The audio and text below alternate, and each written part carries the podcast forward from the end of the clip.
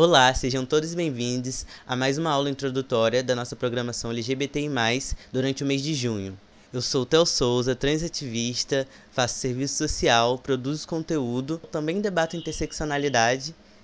Pensando no panorama eleitoral de 2022, o canal Introdução A tem por objetivo te apresentar um material de ideias introdutórias sobre questões políticas e sociais. Hoje teremos como tema da nossa aula Introdução à Interseccionalidade ministrada por Joe Araújo, pesquisadora e advogada. Joe, pode se apresentar para a gente um pouquinho? Oi, gente, saudações a todas, todos, todos. Né? Sou pesquisadora, advogado não praticante nesse momento. Estou é, cursando mestrado em antropologia aqui no Mato Grosso do Sul. É, e gosto de dizer que eu sou uma baiana em diáspora, né? Porque apesar de ter saído da Bahia, a Bahia não sai de mim, né, gente? Não tem como.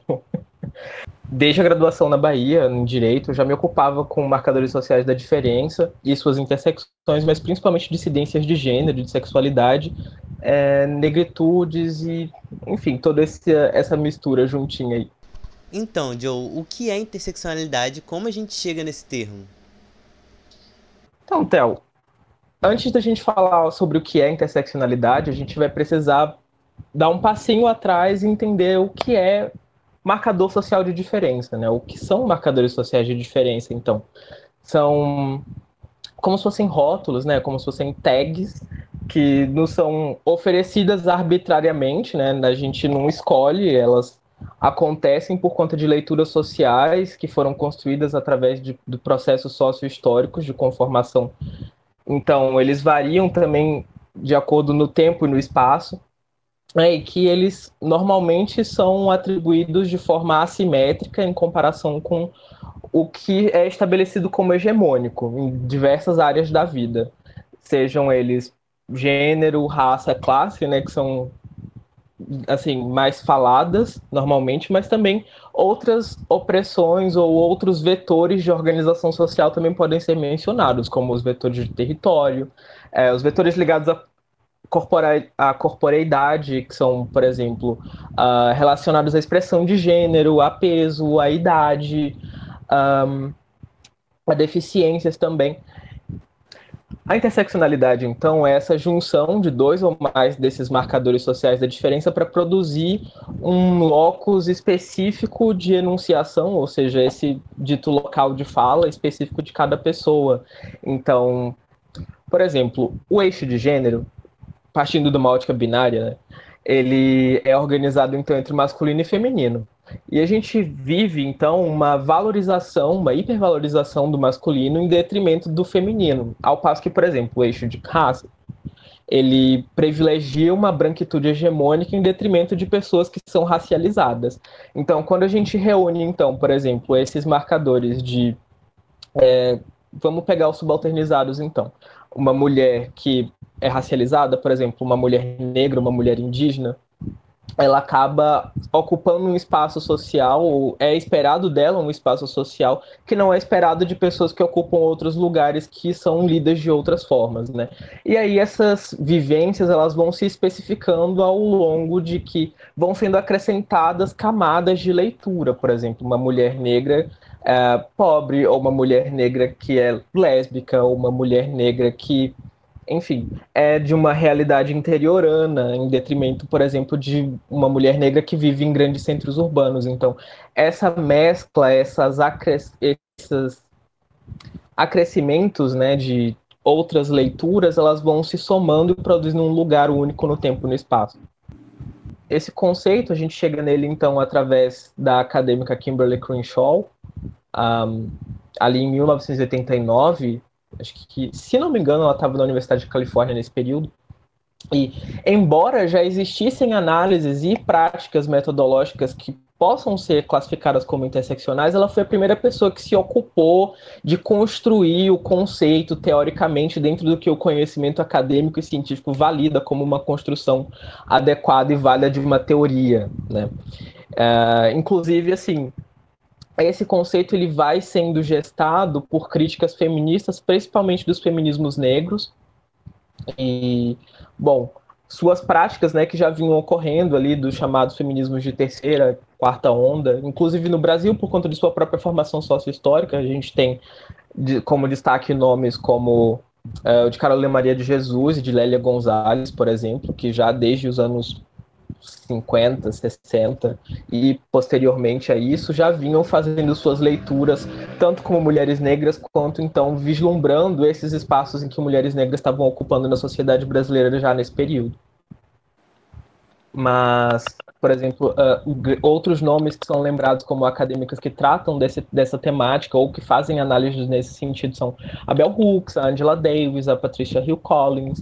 Aqui no Brasil a gente tem também a a Adriana Piscitelli, a Larissa Pelúcio, mais recentemente aí, então vamos, vamos desembocar em trabalhos como, por exemplo, a Carla Cotirene. Ela foi perfeita na fala. Tem, eu tenho muito é que aprender, na verdade. Por que é importante saber disso, Joe? Para que serve, afinal, a interseccionalidade? Então, essas perguntas de para que serve, o que são, eu adoro, mas eu acho que elas são bastante pretensiosas, assim. Então, eu não tenho uma pachorra de dizer, olha, pragmaticamente ou sistematicamente ou, sabe, delimitar, olha, serve para isso, é isso aqui. O que eu posso fazer, o que eu estou me dando luxo de fazer nesse momento é apontar alguns direcionamentos de, olha, são, né, se define deste modo ou pode servir para isso aqui. Porque veja bem, é uma análise que a gente precisa fazer que todo conhecimento ele é produzido a partir de um corpo, né? Na antropologia a gente gosta bastante de apontar isso. O conhecimento ele é corporificado. Ainda, por exemplo, nas ciências ditas exatas, né, as ciências duras, né, como por exemplo, sei lá, a física, a química, a matemática, onde hipoteticamente não haveria assim uma interferência tão grande do pesquisador, né? A gente volta então a esse mito do pesquisador neutro ou da neutralidade da ciência que não existe. é, ainda assim, o conhecimento ele é mediado por um corpo e os resultados ou então a forma como se procede a isso depende de quem está pesquisando. É, é, eu gosto bastante de citar a pesquisa, por exemplo, do Gabriel Pugliese sobre o caso da Marie Curie, em que ele vai discutir como é que as questões de gênero interferiram na descoberta da radioatividade. Então, ser a pessoa que você é vai interferir em que espaços sociais que você ocupa, por exemplo, inclusive na hora de fazer ciência, na hora de adquirir ou de oferecer conhecimento para as pessoas. Elas vão acreditar mais ou menos em você pela forma com que você se apresenta, ou então vai ser esperado de você determinado comportamento de ação ou omissão porque você é determinada pessoa, ou enfim, você é ou não esperado em determinado espaço. Mas não só isso. Também a gente vai precisar dessa análise interseccional para avaliar uma coisa que, bom, tem surgido bastante na internet nos últimos períodos. Na maioria das vezes, assim, de uma forma bastante rasa, devo admitir, que é a famigerada discussão sobre local de fala aí a gente tem que partir um pouquinho da desmistificação. Eu não vou me ater muito a isso, porque, bom, não é o, tema da aula de hoje, né? Uh, o local de fala, primeiro eu preciso dizer que todo mundo tem um local de fala, gente. Uh, eu, eu, vejo várias pessoas dizendo, ah, não tem um local de fala. Você tem sim. A questão é, se o local de fala ele está mais ou menos alinhado àquela questão que está sendo posta e outra coisa, o que é que você faz no local da onde você fala, né? O que é que você está fazendo sendo a pessoa que você é? Como é que você aprende o mundo ou como é que você vivencia determinados fenômenos que podem ou não ocorrer contigo dependendo de como você expressa sua identidade de gênero ou de como que você vivencia, por exemplo, a questão da sua etnia. Esse conhecimento ele serve, por exemplo, para fazer análises de alguns fenômenos que estejam ou que já tenham acontecido ou que estejam acontecendo, como por exemplo, uh, a gente poder observar por que é que os brasileiros têm consumido menos carne nos últimos 25 anos e, sei lá, fazer uma leitura diferente do que, ah, porque eles tomaram consciência ambiental ou porque as pessoas viraram todas veganas, né, e não, por exemplo, sei lá, de porque as pessoas estão passando por momentos de insegurança alimentar, por exemplo ou porque é que, bom, enfim, alguns grandes veículos de mídia chamam alguns indivíduos de traficantes ou outros de comerciantes de substâncias ilícitas. É, enfim, uma série de análises aqui e eu vou trazer só alguns exemplos mais básicos. É, de, por exemplo, ah, quem que é a maioria das pessoas, né? Quais são a maioria dos corpos que são encarcerados ou qual a maioria das pessoas que estão é, em filas de órgãos governamentais para conseguir emprego? A gente está vivendo recordes de desemprego no país e majoritariamente algumas pessoas, alguns grupos sociais, eles são mais acometidos dessas situações do que outros. Ao passo em que a gente também pode se ocupar do advento pandemia, não é uma coisa que a gente não está conseguindo se esquivar muito, porque, bom, é uma pandemia, gente.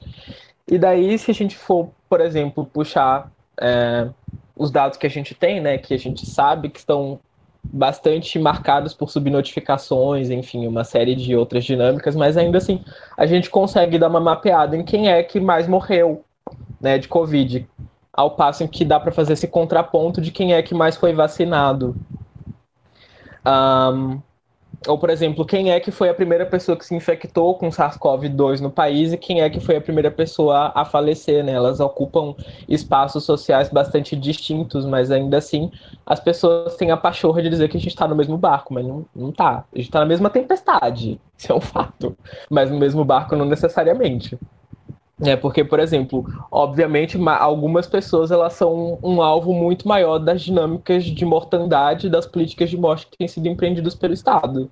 Né? Quem é que é mais levado à morte por bala, por fome, por peste, por suicídio? É, enfim, diversas dinâmicas sociais que vão sendo agregadas e direcionadas a determinado público que é lido como indesejável pelo convívio social hegemônico, sabe?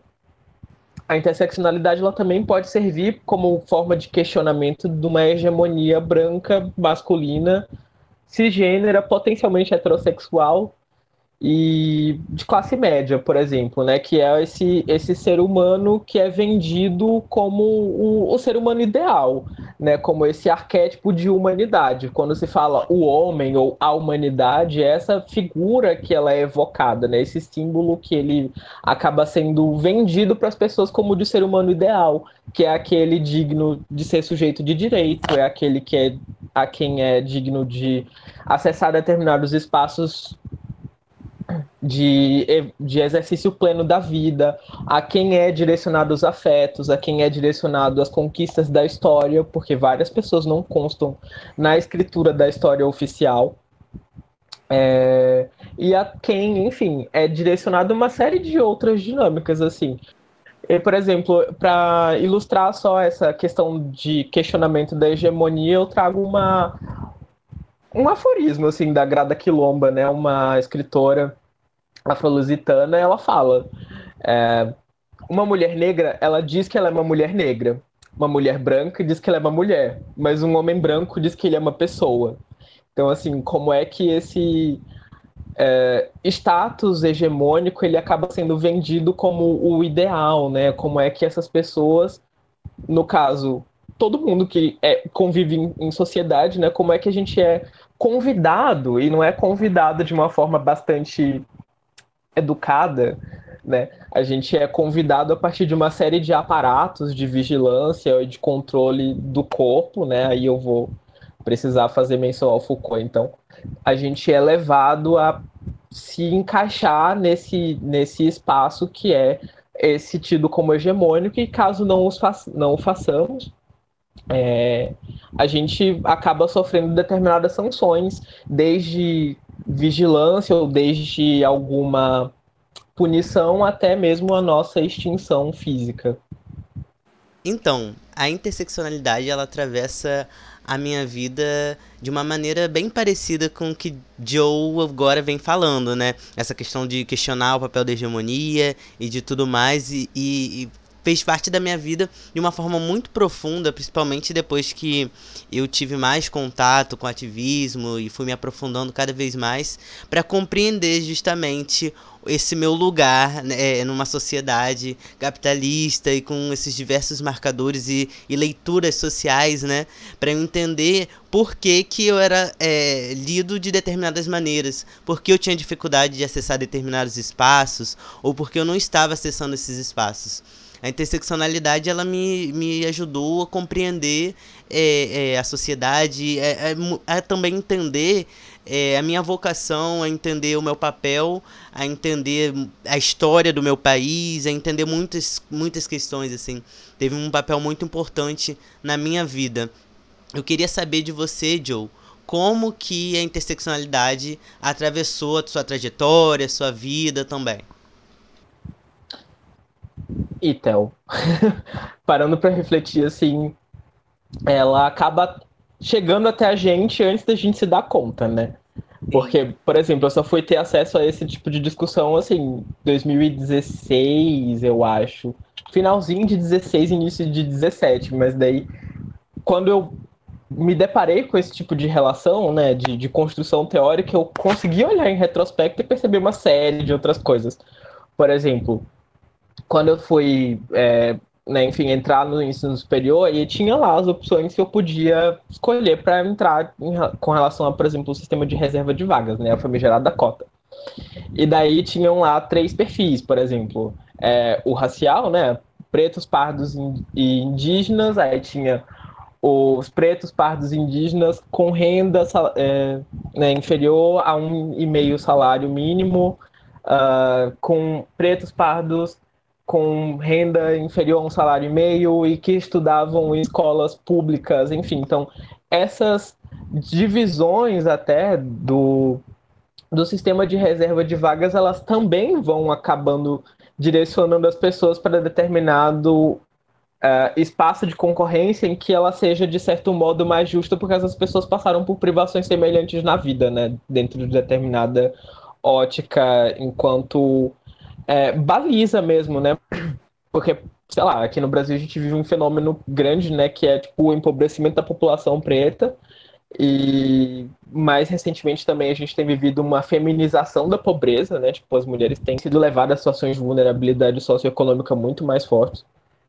E, bom, enfim, depois também desses processos de autodescoberta, né? Tipo, descobrir minha negritude, descobrir minha sexualidade, minha identidade de gênero, ao passo em que daí, sei lá, tipo, tudo culminou num trabalho que eu estava fazendo, numa pesquisa em que eu estava discutindo é, como é que uh, as políticas de combate ao, a, a violência racial, né, a violência baseada em critérios de raça, etnia e cor, elas acabavam sendo escamoteadas judicialmente e aquela época também como é que as políticas de combate à LGBTfobia elas não existiam num cenário maior. E aí eu tentava traçar uma leitura que combinasse esses dois eixos de análise, né? E daí eu dei ao nome a marginalidade jurídica da bicha preta, em que eu trabalhava nessa pesquisa, então essa primeiro essa marginalidade das discussões raciais em torno do direito e também essa inexistência de políticas de combate à violência LGBTfóbica também num, num viés mais abrangente, né, mais num critério federal. E aí que é esse lugar que era um não lugar, como é que ele se apresentava então para que as bichas pretas pudessem ser reconhecidas como sujeito de direito no país. E aí o que eu consegui concluir é que não eram. uh, e daí desde então eu tenho trilhado esse esse momento de é, análises interseccionais mesmo, que são bastante ricas, não só para construção de um conhecimento científico validado academicamente, mas também para que a gente possa entender a nós mesmos e a nossa história enquanto pessoa, enquanto grupo, né?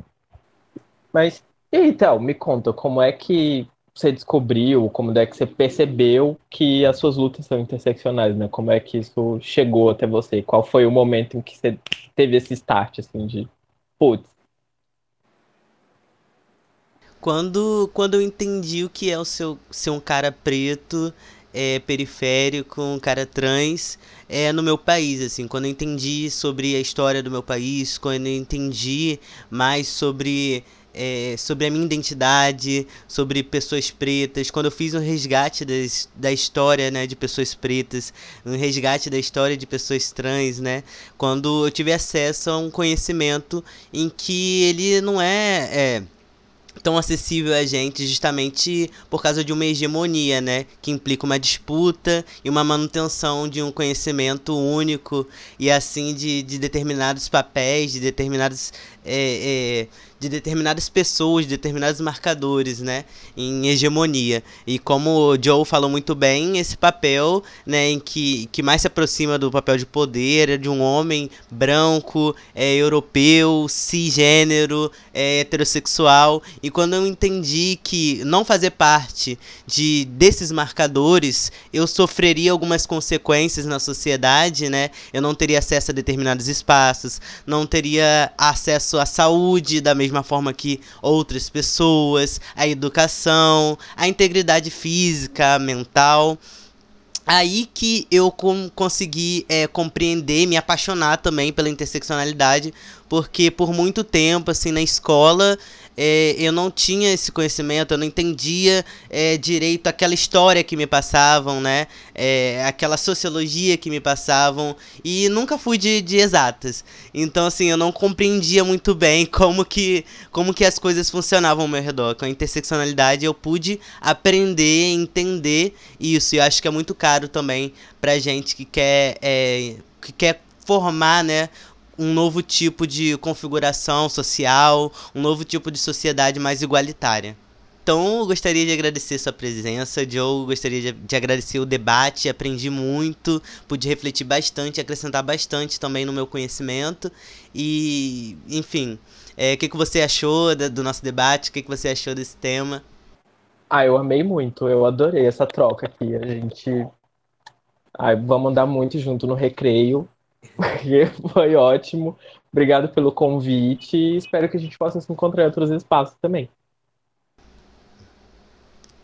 Você gostou desse tema? Se você tem interesse em se aprofundar no assunto ou até mesmo participar de outra aula no mês de junho, criamos um grupo no Telegram para pessoas LGBTI+, com aulas de até uma hora por semana. Para participar desse grupo, acesse o link abaixo na descrição curta esse vídeo, compartilhe com amigos, se inscrevam no canal e aproveitem bastante as outras aulas que vão acontecer por aqui.